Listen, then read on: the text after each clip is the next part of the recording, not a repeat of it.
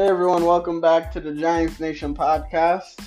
I'm your host Justin Roman, and guys, um, guys, I'm gonna be doing another list. Uh, I'm gonna be doing another list with you guys today. Um, and guys, this list will be including um the best and the worst signings. Uh from the New York uh, from the New York Giants in free agency since 2018. So without further ado, let's get right into it. Um. So uh, here we go.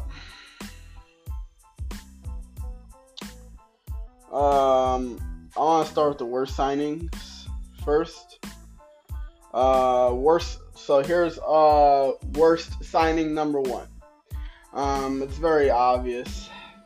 Um, number one, um, the first, uh, the worst signing number one. Uh, it's clearly wide wide receiver uh, Kenny Golladay.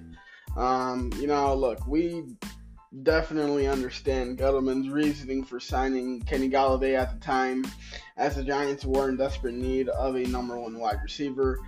At the time, this guy was only two seasons removed from a, a Pro Bowl appearance in which he caught 65 passes for 1,000, uh, 1,190 yards and 11 touchdowns. Despite this, we look at.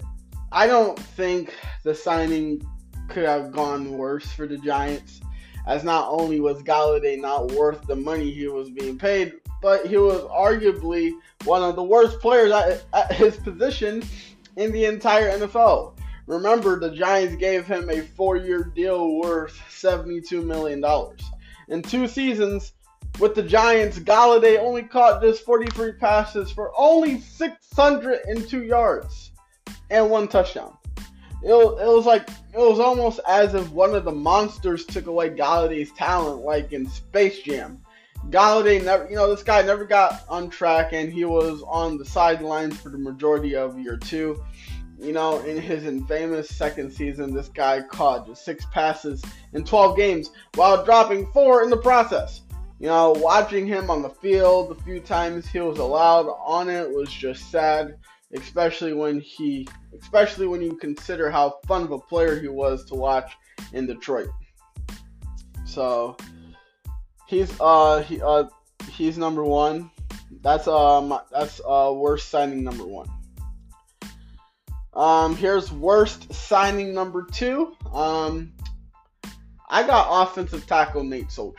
Um look, similar to Kenny similar to the Kenny Golladay signing, I do understand why Gettleman would want to send a big time contract toward an offensive tackle, but making Nate Solder the highest paid offensive lineman of all time is just hilarious in hindsight.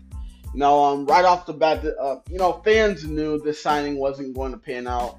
As in, you know, his first season with the team, this guy allowed seven sacks and 33 total pressures.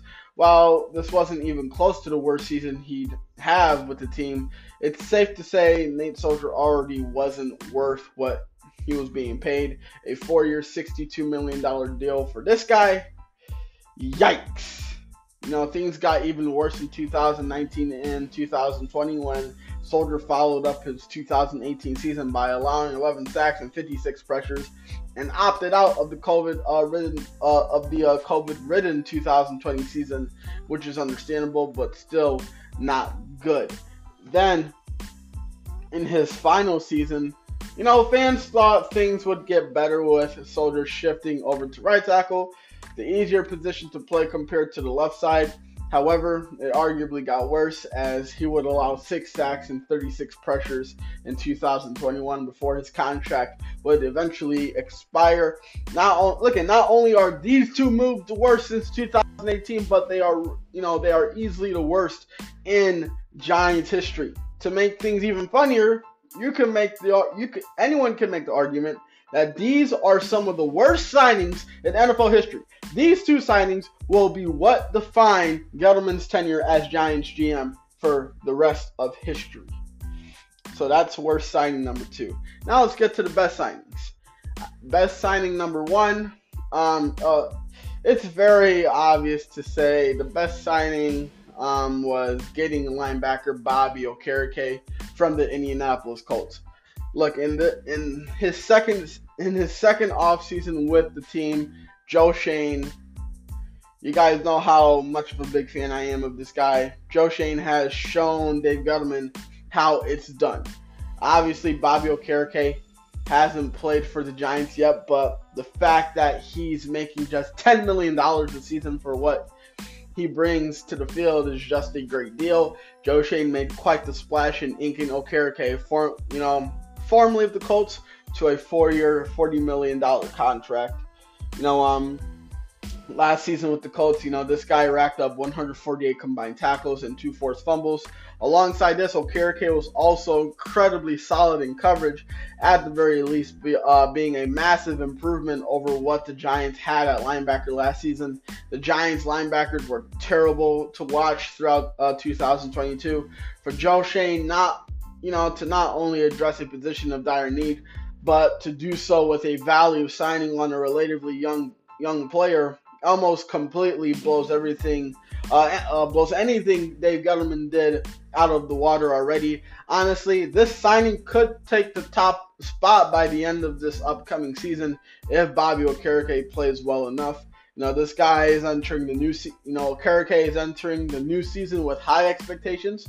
He received, you know, this guy received plenty of interest during his free agency, uh, but he prioritized and moved to New York to play for the Giants. The 2023 season could turn out to be a, you know, this this season could turn out to be a memorable one uh, for the young linebacker.